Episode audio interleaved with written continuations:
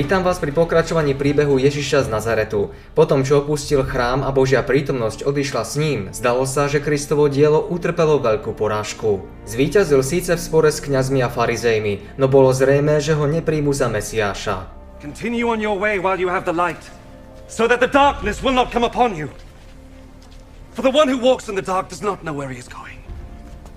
Believe in the light then while you have it, so that you will be the people of the light. Nastalo však konečné rozdelenie. Jeho učeníkom sa celý prípad javil ako beznádejný. Kristovo pozemské dielo sa však chýlilo k svojmu koncu. Blížila sa rozhodná chvíľa nielen pre židovský národ, ale pre celý svet. Ešte predtým však v 24. kapitole Evanelia podľa Matúša podhali učeníkom posledné scény pozemských dejín, kedy Boh väčšnosti postane zo svojho miesta, aby potrestal svet za jeho neprávosti, keď zem odhalí preliatú krv a nebude už prikrývať svojich mŕtvych.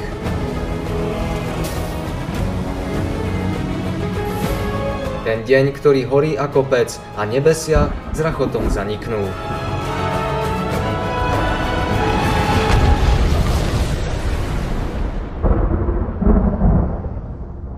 Kristové slová hľa, váš dom sa vám zanecháva pustý, priam vydesili kňazov a popredných mužov. Hoci sa tvárili ľahostajne, možný dosah týchto slov im predsa len znepokojoval mysel, ako by im hrozilo nejaké neviditeľné nebezpečenstvo. Look at all the miracles this man is performing. If we let him go on in this way, everyone will believe in him. And the Roman authorities will take action and destroy our temple and our nation. One of them, named Caiaphas, who was high priest that year, said, What fools you are! Don't you realize that it is better for you to have let one man die for the people instead of having the whole nation destroyed?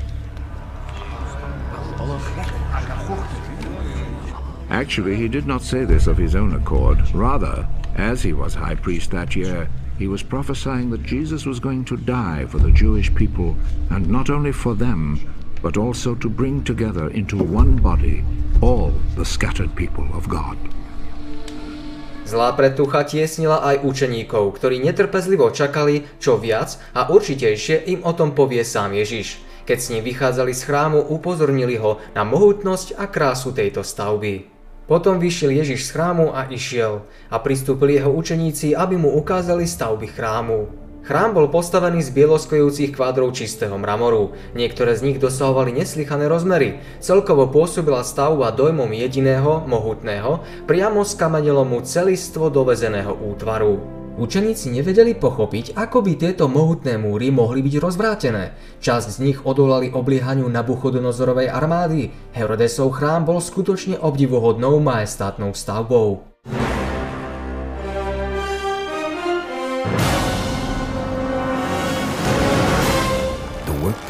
With a tremendous burst of activity. Herod gathers thousands of carts and beasts of burden, cranes, wooden pulley blocks, engineering devices, and quarrying tools of all kinds. 10,000 Jewish workers, along with the top engineers in the Roman world, tackle the job. Hundreds of priests take care of building the sacred areas. But one problem still threatens to thwart the entire project Mount Moriah. The site designated for the new temple is narrow and steep.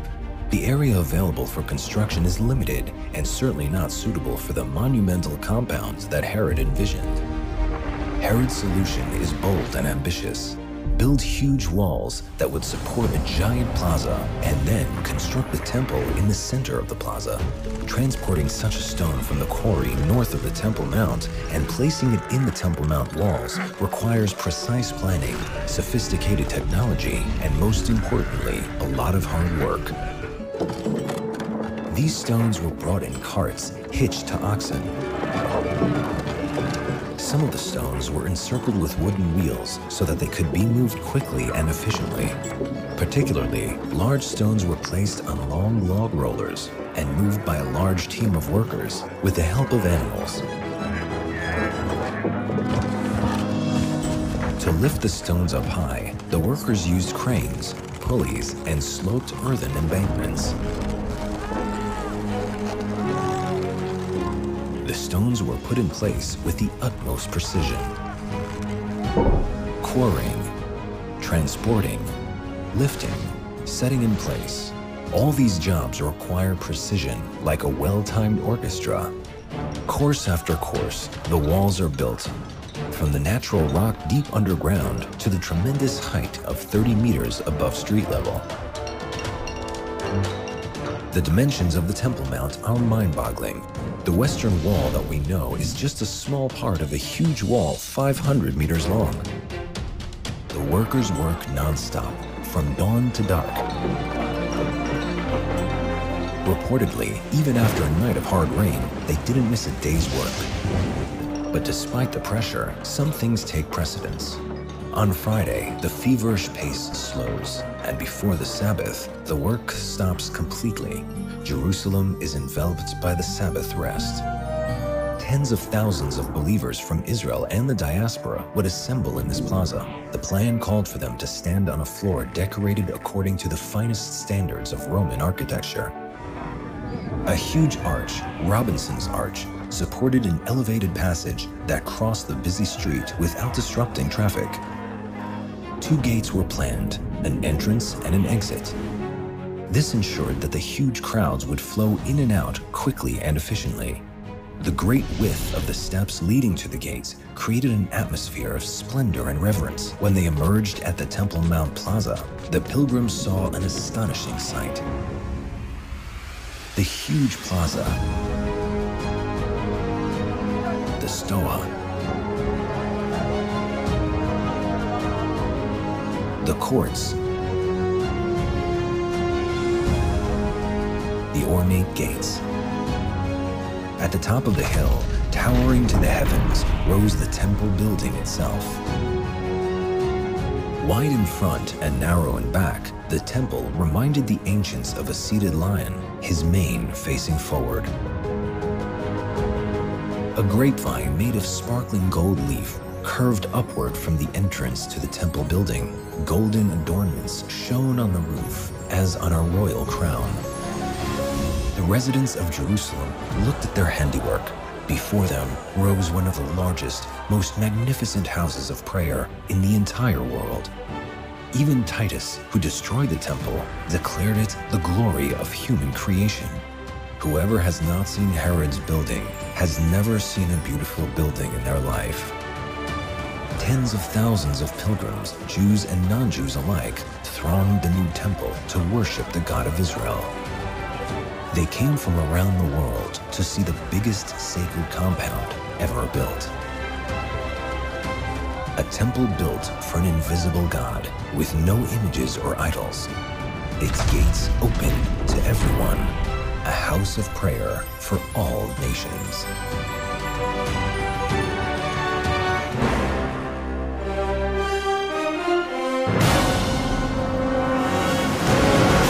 Ale Ježiš odpovedal a riekol im, či nevidíte všetkého toto? Ameň vám hovorím, že tu nebude ponechaný kamen na kameni, ktorý by nebol zborený. Čo si asi zavrhnutý Kristus myslel, keď bol upozornený na majestát chrámu?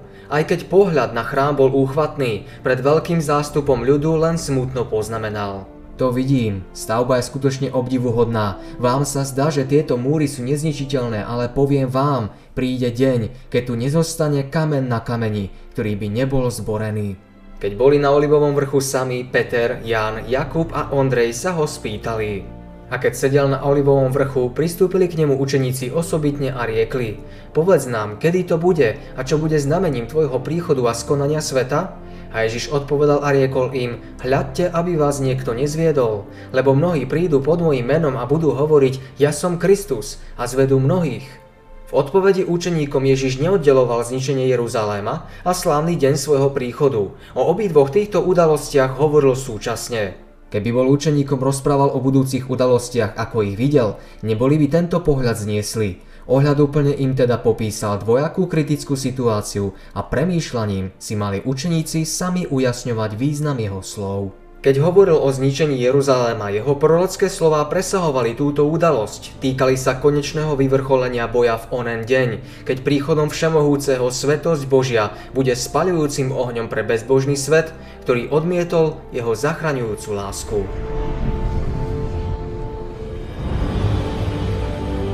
Celý prejav bol určený nielen učeníkom, ale všetkým ľuďom žijúcim v posledných scénách pozemských dejín. A budete slýchať o vojnách a chýri o vojnách. Hľadte, aby ste sa nestrachovali, lebo to všetko sa musí stať, ale ešte nie je koniec. Prídu mnohí falošní mesiáši, budú sa dovolávať svojej zdanlivej divotvornej moci a vyhlasovať, že nadišiel čas vyslobodenia židovského národa. Mnohých to zvedie. Kristové slová sa splnili. Medzi jeho smrťou a obľahnutím Jeruzalema povstalo mnoho mesiášov. Toto varovanie platí však aj pre ľudí dneška. Z vody pred zničením Jeruzaléma pôsobili aj v ďalších dobách a neprestali ohrozovať ľudí dodnes. أنا هون لإلكن ترموا افتراضاتكم عن الله حاج تتمسكوا بالشيء مفكرين حالكم بتعرفوه بهاي الساعة البشرية مركب بلا دفة تمسكوا فيني lebo povstane národ proti národu a kráľovstvo proti kráľovstvu a bude bývať hlad a mor a zemetrasenia budú miestami a to všetko je počiatkom prepôrodných bolestí sveta. Ľudia pred zničením Jeruzalema bojovali o nadvládu, svetovládci boli porazení, domneli nástupci boli vyvraždení. Znamenia čias hlásajú, že stojíme na prahu veľkých a závažných udalostí. Všetko na tomto svete sa otriasa, plní sa proroctvo a vojny neprestávajú, ba z každej strany počuť vojnový pokrik a povstania, zvuk malých i veľkých zbraní, ktoré desia svet.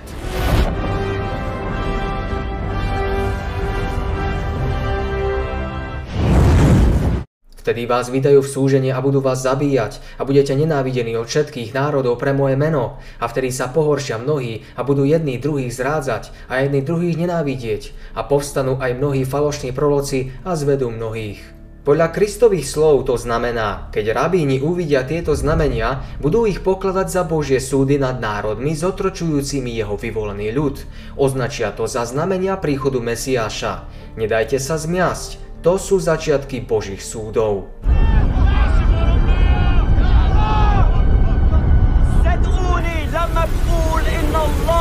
سيهزم لأنه الله بده إياكم تعيشوا الحق أقول لكم اليوم الحق أقول لكم ستردهم يد الله الخلاص قريب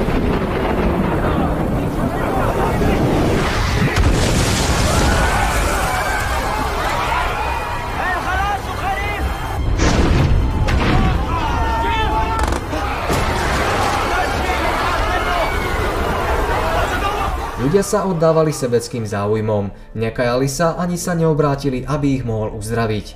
Znamenia, ktoré pokladajú za príznak vyslobodenia z otrostva, sú znameniami ich záhuby.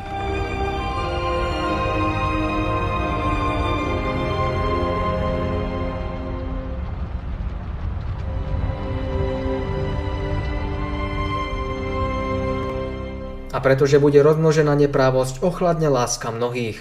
Ale kto zotrvá až do konca, ten bude spasený. A toto evanilium kráľovstva bude hlásané po celom svete na svedectvo všetkým národom a vtedy príde koniec.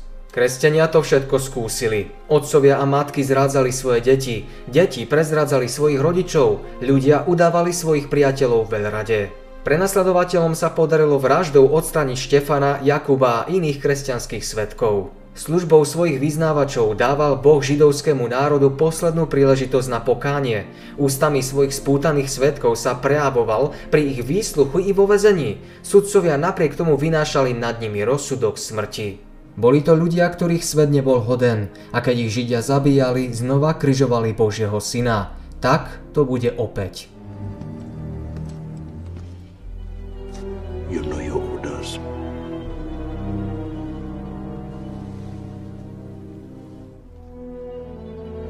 Yes, Boh ich však za to privedie na súd. Podľa rozmachu neprávosti vo svete poznávame, že sa blíži veľká kríza, keď ľudia úplne odmietnú Boží zákon a budú kruto prenasledovať Boží ľud.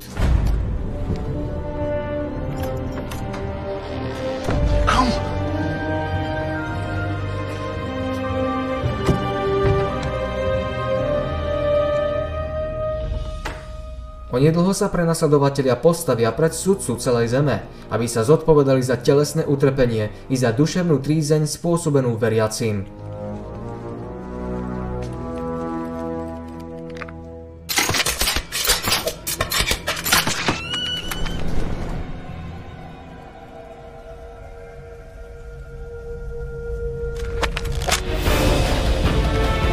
Zatiaľ ešte môžu bezdôvodne obviňovať a smú vysmievať tých, ktorých Boh povolal k svojmu dielu. Ešte stále môžu veriacich väzniť, spútavať, vyháňať z vlasti a odsudzovať na smrť. Ale za každú preliatú slzu a spôsobenú bolesť sa budú zodpovedať Bohu. Ten väčší ich za spáchané hriechy potrestce dvojnásobne. Z mnohých kútov sveta sa nesie k Bohu nárek miliónov utláčaných. Ich volanie nezostane dlho bez odpovede. Mocní tohto sveta budú vydávať zákony obmedzujúce náboženskú slobodu. Budú si osobovať právo, ktoré patrí jedine Bohu. Budú sa domnievať, že môžu spútavať svedomie, ktorého pánom je len Boh.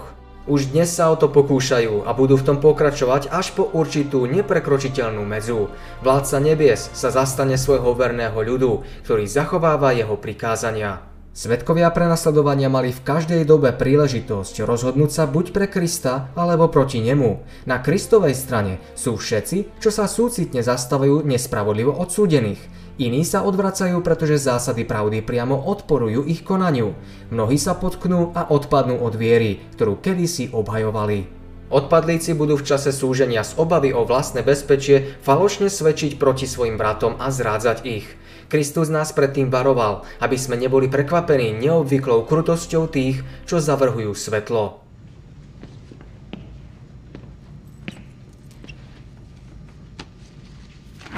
She did it! She did it! She's the one you want! All right, I was just sitting at home watching cartoons, playing video games with my cousin, and she came in there. Glenn, all right? you're free. Hey, I am not going to jail for you or anybody else. I have done nothing bad my entire life. Keď tedy uvidíte ohavnosť spustošenia, o ktorej hovoril prorok Daniel, že stojí na svetom mieste, to čítaš rozumej, vtedy tí, ktorí budú v Judsku, nech utekajú na vrchy. Kto bude na postreší, nech nezostupuje, aby vzal niečo za svojho domu. A kto na poli, nech sa nevracia späť, aby vzal svoje rúcho. Lež beda tehotným a tým, ktoré budú kojiť v tých dňoch. Aj toto proroctvo sa splní. Rozmnožená neprávosť onej doby je vyvážená neprávosťou dneška. Podobne je to aj s kázaním Evanielia. Apoštol Pavol pod vplyvom Ducha Svetého ešte pred pádom Jeruzalema napísal. Trváte založený na viere a pevný a neuchylujúci sa od nádeje Evanielia, ktoré ste počuli a ktoré sa zvestuje každému stvoreniu, ktoré je pod nebom. Podobne aj dnes pred druhým príchodom syna človeka, väčšie evanílium sa má zvestovať každému národu, kmeňu, jazyku a ľudu. Boh tedy prehliadol časy nevedomosti, ale teraz zvestuje ľuďom všetkým všade, aby činili pokánie, pretože ustanovil deň, v ktorom bude súdiť celý svet spravedlivosti v osobe muža, ktorého určil na to a podáva všetkým ľuďom vieru vzkriesiac z mŕtvych. Kristus nám oznamuje, kedy tento čas nastane. Nehovorí síce, že celý svet bude obrátený, ale že toto evanílium o kráľovstve bude sa hlásať po celom svete na svedectvo všetkým národom a potom príde koniec.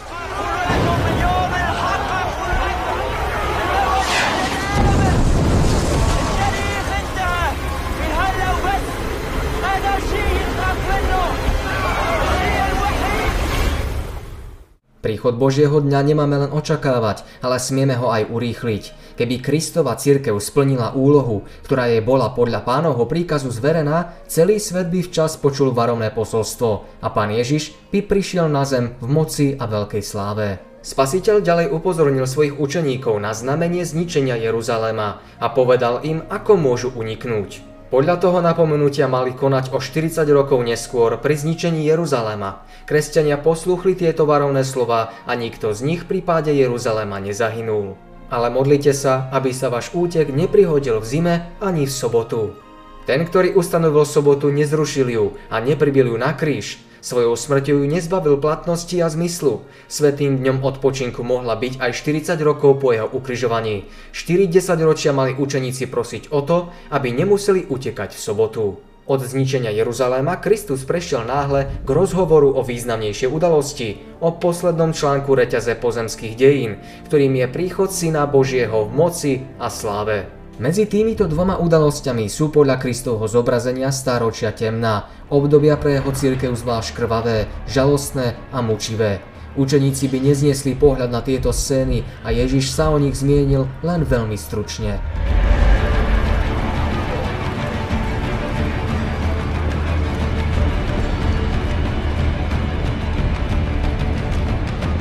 Lebo vtedy bude veľké súženie, akého nebolo od počiatku sveta až do teraz, ani už nikdy viac nebude.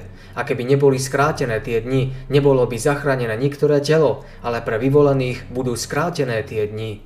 Pán Ježiš hovorí ďalej s celou určitosťou o svojom druhom príchode a varuje pred nebezpečenstvami, ktoré tomu budú predchádzať.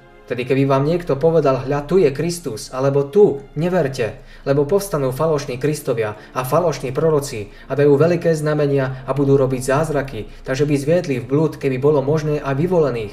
Hľa, predpovedal som vám to.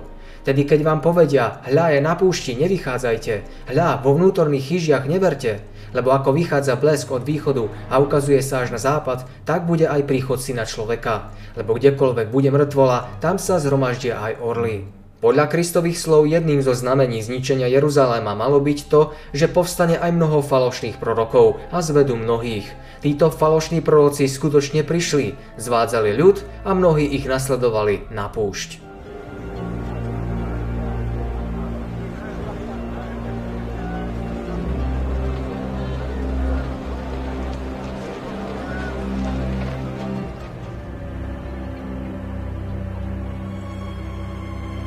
Čarodejníci s domnelou divotvornou mocou lákali ľudí do horských samôt. Táto prorocká reč má svoju platnosť aj pre posledné dni.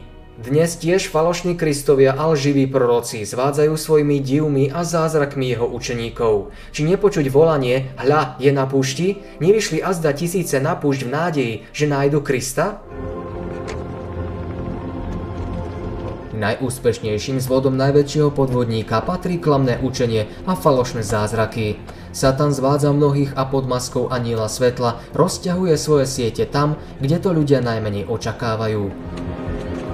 V kresťanských cirkvách je mnoho falošných náuk ani rozvážnych predstav, ktoré pripravujú zástupy na prijatie posledného zvodu popieranie božskej prírodzenosti Ježiša Krista, nesmrteľnosť duše, zvodné učenie, že sa spasiteľ vráti, aby kráčal po tejto zemi a zavládne milénium pokoja a blaženosti, väčšné peklo a mučenie bezbožných tak dlho, až kam siaha väčnosť Otca nebies, nie jeden človek nemôže prijať učenie, ktoré uráža jeho chápanie spravodlivosti, milosrdenstva a dobroty. Ak mu niekto takéto učenie predkladá ako učenie Biblie, potom ho odmieta prijať ako Božie slovo a presne taký je satanov cieľ. Nič si tak nepraje ako spochybniť vieru v Boha a v jeho slovo. Satan stojí na čele veľkého davu pochybovačov a všemožne sa snaží pritiahnuť k nemu ďalších ľudí. Príchod arcizvodcu je blízko, napodobí príchod Krista a falošnými zázrakmi zvedie všetkých tých, ktorí neprijali lásku k pravde. For those who have understood, for those who have received, it is time. This time is now. What you see will be your choosing.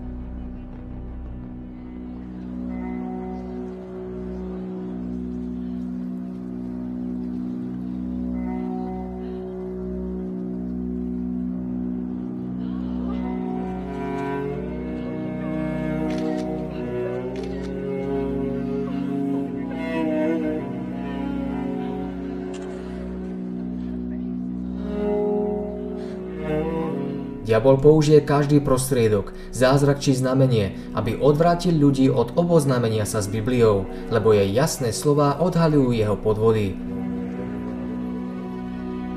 Teraz vynaklada najväčšie úsilie na konečný boj proti Kristovi a jeho následovníkom.